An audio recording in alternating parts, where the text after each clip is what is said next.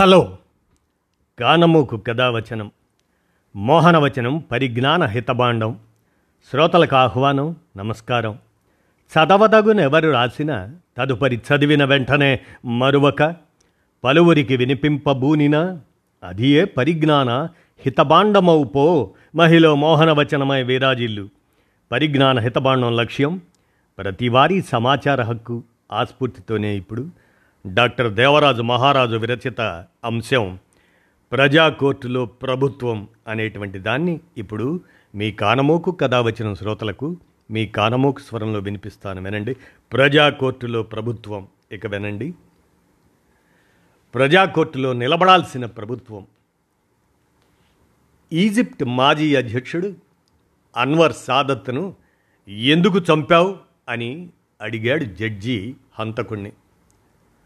అతను సెక్యులర్ అని అన్నాడు హంతకుడు. సెక్యులర్ అంటే ఏమిటి? అడిగాడు జడ్జి. ఏమో నాకు తెలియదు అన్నాడు హంతకుడు.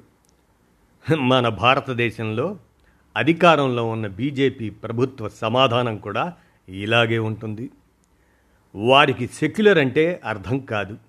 కానీ ఎవరైనా ఆ మాట ఉచ్చరిస్తే చాలు వారి పైకి ఈడీ సిబిఐ ఏఎన్ఏ వంటి ప్రభుత్వ సంస్థలను అన్నింటినీ ఉసిగొల్పుతుంది. దేశవ్యాప్తంగా లెక్కలేనంత మందిపై ఎంక్వైరీలు వేశారు కదా? వేస్తున్నారు కదా? కొండను దవ్వి ఎలుకను కూడా పట్టలేదే? ప్రజా సంక్షేమ ప్రభుత్వం కావాలనుకుంటే ఇదేమిటి?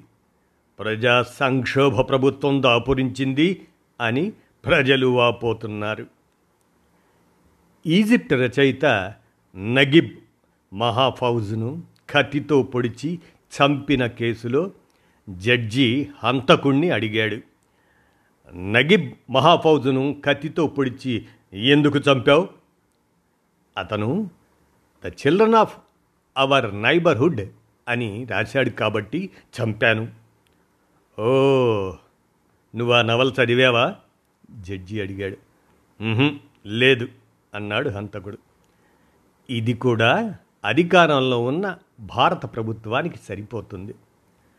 ఆరో తరగతి కూడా చదవని ఆర్ఎస్ఎస్ మేధావి ప్రభుత్వాధినేత అయితే రచయితల్ని జర్నలిస్టులని సనాతన ధర్మ సంస్థ ద్వారా చంపించడం ఒక్కటే మార్గం అని అనుకుంటాడు.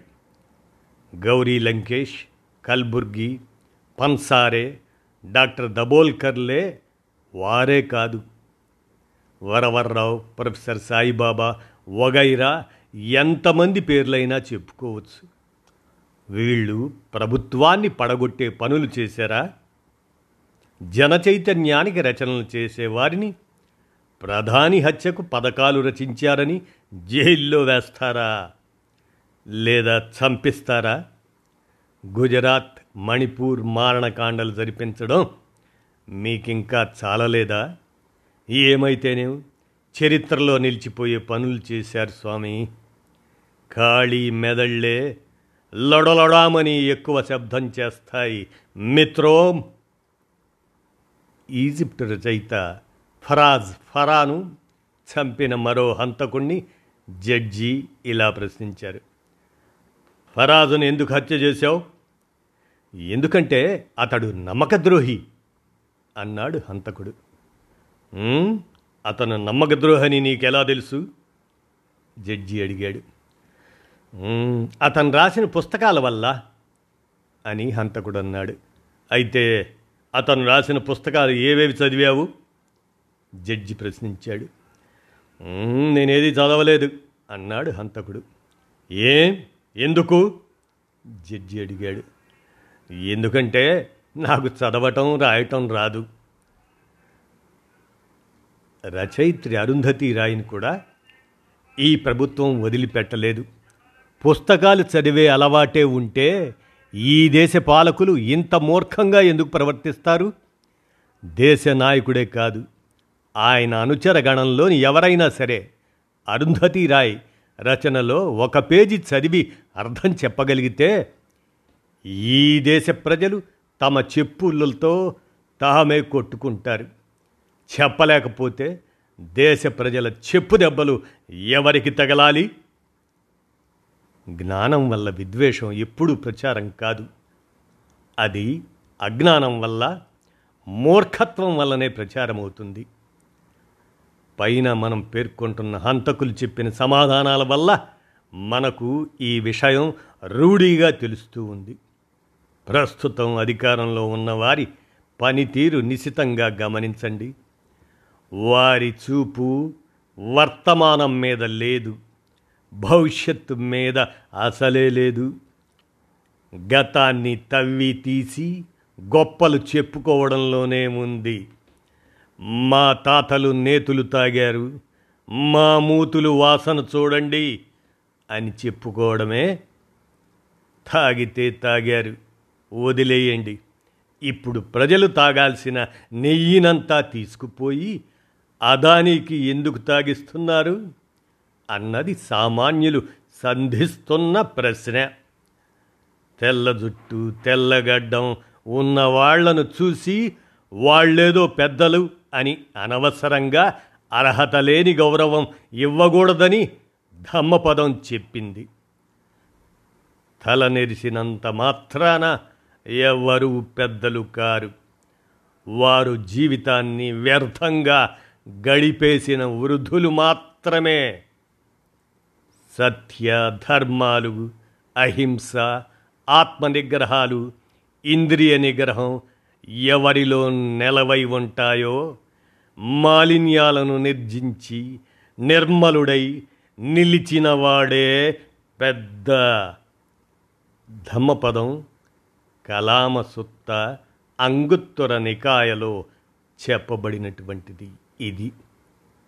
మీరు విన్నవన్నీ నమ్మకండి అని కూడా అన్నాడు బుద్ధుడు. సనాతన ధర్మం పేరు చెప్పి డబ్బులు దండుకుంటున్న శివశక్తి ముఠ ఈ మధ్య బయటపడింది.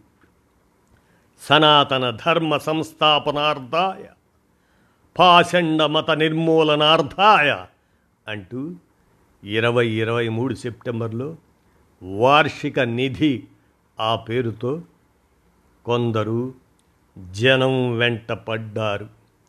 శివాజీ బొమ్మ చూపి ఓ దొంగ బాబా మహారాష్ట్రలో విరాళాలు సేకరించాడు. అందుకే ప్రతిదాన్ని పరీక్షించడం నిజాల నిగ్గు తేల్చుకోవటం ప్రజలు అలవర్చుకోవాలి. ఎవరి మాటలకు ప్రభావితులై డబ్బులు వదిలించుకోవడం కానీ ఓట్లేయడం కానీ అమ్ముడుపోవడం కానీ చేయకూడదు. దేవి నవరాత్రుల సమయంలో ఒక ఆయన దేవి స్తోత్రం రాసి చిన్న పుస్తకం ప్రచురించాడట. దాని ధర ఇరవై రూపాయలట. కానీ ఐదు వందల రూపాయలు ఫోన్పే మీద విరాళం పంపితే ఆ దేవి ఆశీర్వాదంతో కవిగారి అభినందనలతో పుస్తకం పంపిస్తారట. వెంటనే డబ్బులు పంపాలని శుభాకాంక్షలతో అందరికీ మెసేజెస్ పంపి డాబుగా బిచ్చమెత్తాడు. మనుషుల్ని మోసం చేయడానికి బోల్తా కొట్టించడానికి కొత్త కొత్త పద్ధతులు కనిపెడుతున్నారు. వినాయకుడి పేరుతో విరాళాలు శివశక్తి పేరుతో విరాళాలు దేవీ నవరాత్రుల పేరుతో విరాళాలు సిగ్గు ఆత్మాభిమానం వదిలేస్తే డబ్బులు సంపాదించుకోవడానికి మార్గాలు సులభమవుతాయి. బతికినంతకాలం ధన్ ధన్. అదే హిందీలో ధనం అని ఎంతగా అంగలార్చినా కన్ను మూయగానే నిధన్. అదే మరణించారు అని ప్రకటిస్తారు. ప్రస్తుత ప్రభుత్వం అధికారంలోకి రాగానే ఏం చేసింది? కూలీ నాలీ చేసుకునే వారితో కూడా బ్యాంక్ అకౌంట్లు తెరిపించింది. వారికి జరిగిన మేలేమిటి? ఆ డబ్బంతా తీసుకుపోయి కార్పొరేట్లకు మేలు చేశారే తప్ప సామాన్యులకు వనగూరిన మేలేమీ లేదు. కార్పొరేట్లకు పెద్ద మొత్తంలో అప్పులు రద్దు చేశారు. అది తప్పిస్తే పేదలకు మధ్యతరగతి వారి అప్పులేమైనా రద్దు చేశారా? హిందువులు హిందువులు అని ఈ దేశం హిందువులదని ఈ ప్రభుత్వం డప్పు కొట్టుకుంటుంది కదా? అసలు ఈ దేశంలో హిందువులకు జరిగిన మేలేమిటో ఆలోచించి ఒక్కటి గుర్తు చేసుకోండి చూద్దాం. హిందువులంతా బంధువులే కదా. ఇల్లు అద్దెకు కావాలని ఎవరైనా వెళ్ళి అడిగితే వారి కులం గోత్రం పూర్వాపరాలు అడిగి అడిగి హింసిస్తారెందుకు? ఈ ప్రధాని నోట్లు రద్దు చేసినప్పుడు బ్యాంకుల ముందు క్యూలల్లో హిందువులు చావకుండా ఉన్నారా? విదేశాల నుండి నల్ల డబ్బు తెప్పించి దేశంలోని ప్రతి పౌరుడి ఖాతాలో పదిహేను లక్షల రూపాయలు వేస్తాను అన్న ఈ దేశ ప్రధాని కనీసం హిందువుల ఖాతాల్లోనైనా వేయాలి కదా? ఏవి మరి? ఎవరికి ఏ ఉపయోగం జరగనప్పుడు హిందూ అనే పదం మాటి మాటికి వల్లెవేయడం ఎందుకు? ఒకప్పుడు పారసీ డిక్షనరీలలో వాళ్ళు రాసుకున్న దాన్నే నేటి పాలకులు నిజం చేసి చూపుతున్నట్లుగా ఉంది. హిందూ మతం మీద మా వివేకానందుడు అమెరికాలో గొప్పగా ఉపన్యసించి వచ్చాడు అని చెప్పుకుంటారు కదా. మరి ఆయనే ఆనాటి దేశ పరిస్థితిని చూసి ఏమన్నాడో చూడండి. అస్పృశ్యులు అనబడే ప్రజలను ఈనాటి అధ్వాన్న స్థితికి దిగజార్చిన వారెవరు? ఎవరు దీనికి బాధ్యులు? దీనికి ఆంగ్లేయులు మాత్రం బాధ్యులు కారు. అనేక పారమార్థిక వ్యవహారిక సిద్ధాంతాలను కనిపెట్టిన హిందూ మతంలోని కుటిలులే ఇందుకు కారకులు అన్న స్వామి వివేకానంద దేశాన్ని పునర్నిర్మించండి. అని పిలుపునిచ్చాడు. స్వామి వివేకానంద పేజీ పదహారు రామకృష్ణ మఠం వారి ప్రచురణ అది. గమనించండి. అంతేకాదు సైన్సులాగా మతాలు కూడా మారుతూ ఉండాలి అని కూడా చెప్పాడు. ఈ దొంగ రాజకీయ మత పెద్దలు ఇలాంటి విషయాలను బయటకు రానియ్యరు. చదువులేని అజ్ఞానులు కొంతమంది చదువుకున్న మూర్ఖులు మరికొంతమంది కలిసి నడుపుతున్న ఈ ప్రభుత్వంలోని పెద్దలు పంతొమ్మిది వందల పదహారులో బెనారస్లోని central Hindu college board of trustees కలిసి ప్రచురించిన an elementary text Hindu religion and ethics దాన్ని తప్పకుండా చదవాలి.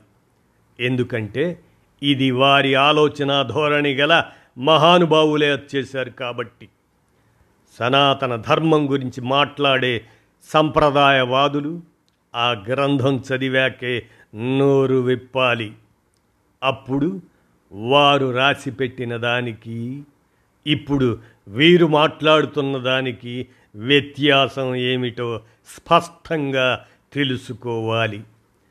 ఎవరి ముఖాన్ని వారు అద్దంలో చూసుకోమంటున్నాం అంతే ఇంకా వేరే సాక్ష్యాలు ఎందుకు ప్రస్తుతం అధికారంలో ఉన్న పాలకులకు భారత తొలి ప్రధాని పండిట్ జవహర్లాల్ నెహ్రూ అంటే గిట్టదు. ఎందుకంటే ఒక రకమైన న్యూనతాభావం అల్లకల్లోలంగా ఉన్న ఆనాటి దేశాన్ని ఆయన తన వివేకంతో దార్శనికతతో ప్రగతిశీల దృక్పథంతో ముందుకు నడిపారు. ఇప్పటి ఈ ప్రభుత్వం ఏం చేసింది? స్థిరంగా ఉన్న దేశాన్ని అస్థిరపరిచింది. సామాన్యుడి బతుకు బజారు పాలు చేసి కార్పొరేట్లకు భజన చేస్తూ తన్మయత్వంలో తేలిపోతుంది. దీన్నే దేశభక్తిగా భావించాలని దేశ ప్రజలకు ఉద్బోధిస్తుంది. దేశం ఎంత వెనక్కిపోతుందో చూసుకుందాం అన్న స్పృహ కూడా లేదు. వైజ్ఞానిక దార్శనికుడు నిరీశ్వరవాది రచయిత పరిపాలనాదక్షుడు అయిన పండిట్ నెహ్రూకు సంబంధించిన వార్త ఆయన వ్యక్తిత్వాన్ని తెలియజేస్తుంది. ఇది పంతొమ్మిది వందల యాభై నాలుగు ఏప్రిల్ పన్నెండు ఆంధ్రపత్రిక డైలీలో ప్రచురించిన వార్త. అహ్మదాబాద్ ఏప్రిల్ పది. అహ్మదాబాద్ వస్త్ర పారిశ్రామిక పరిశోధనా కేంద్రం భవనానికి నెహ్రూజీ ప్రారంభోత్సవానికి వచ్చినప్పుడు పురోహితుడు మంత్రపఠనం మొదలుపెట్టాడు. నెహ్రూజీ సౌమ్యంగా ఆపండి అని సైగ చేశాడు. తెలివిలేని పురోహితుడు విషయం గ్రహించకుండా శ్లోకాలు పఠిస్తూ నెహ్రూకు తిలకం దిద్దాలని ప్రయత్నించాడు. ఆయన చికాకు పడి ఈ గోల నేను భరించలేను. ఏమిటిదంతా? నాన్ సెన్స్ అంటూ అడ్డుగా ఉన్న పురోహితుణ్ణి పక్కకు నెట్టి చరచరా భవనంలోకి నడిచి వెళ్ళిపోయాడు. దేశం వైజ్ఞానికంగా ముందుకు పోవాలనుకునే వారి చర్యలు ఏ విధంగా ఉండాలో ఆయన ఆనాడే చేసి చూపించారు. అంటూ దేవరాజు మహారాజు వీరు ప్రస్తుతం మెల్బోర్న్లో ఉండి అక్కడి నుంచి అందజేసినటువంటి ఈ అంశం ప్రజా కోర్టులో ప్రభుత్వం అని రాసిన దాన్ని డాక్టర్ దేవరాజు మహారాజు వీరు రచయిత కేంద్ర సాహిత్య అకాడమీ అవార్డు విజేత జీవశాస్త్రవేత్త. వారికి కృతజ్ఞతలతో ఈ అంశాన్ని మీ కానమూకు కథ వచ్చిన శ్రోతలకు మీ కానమూకు స్వరంలో వినిపించాను. విన్నారుగా? ధన్యవాదాలు.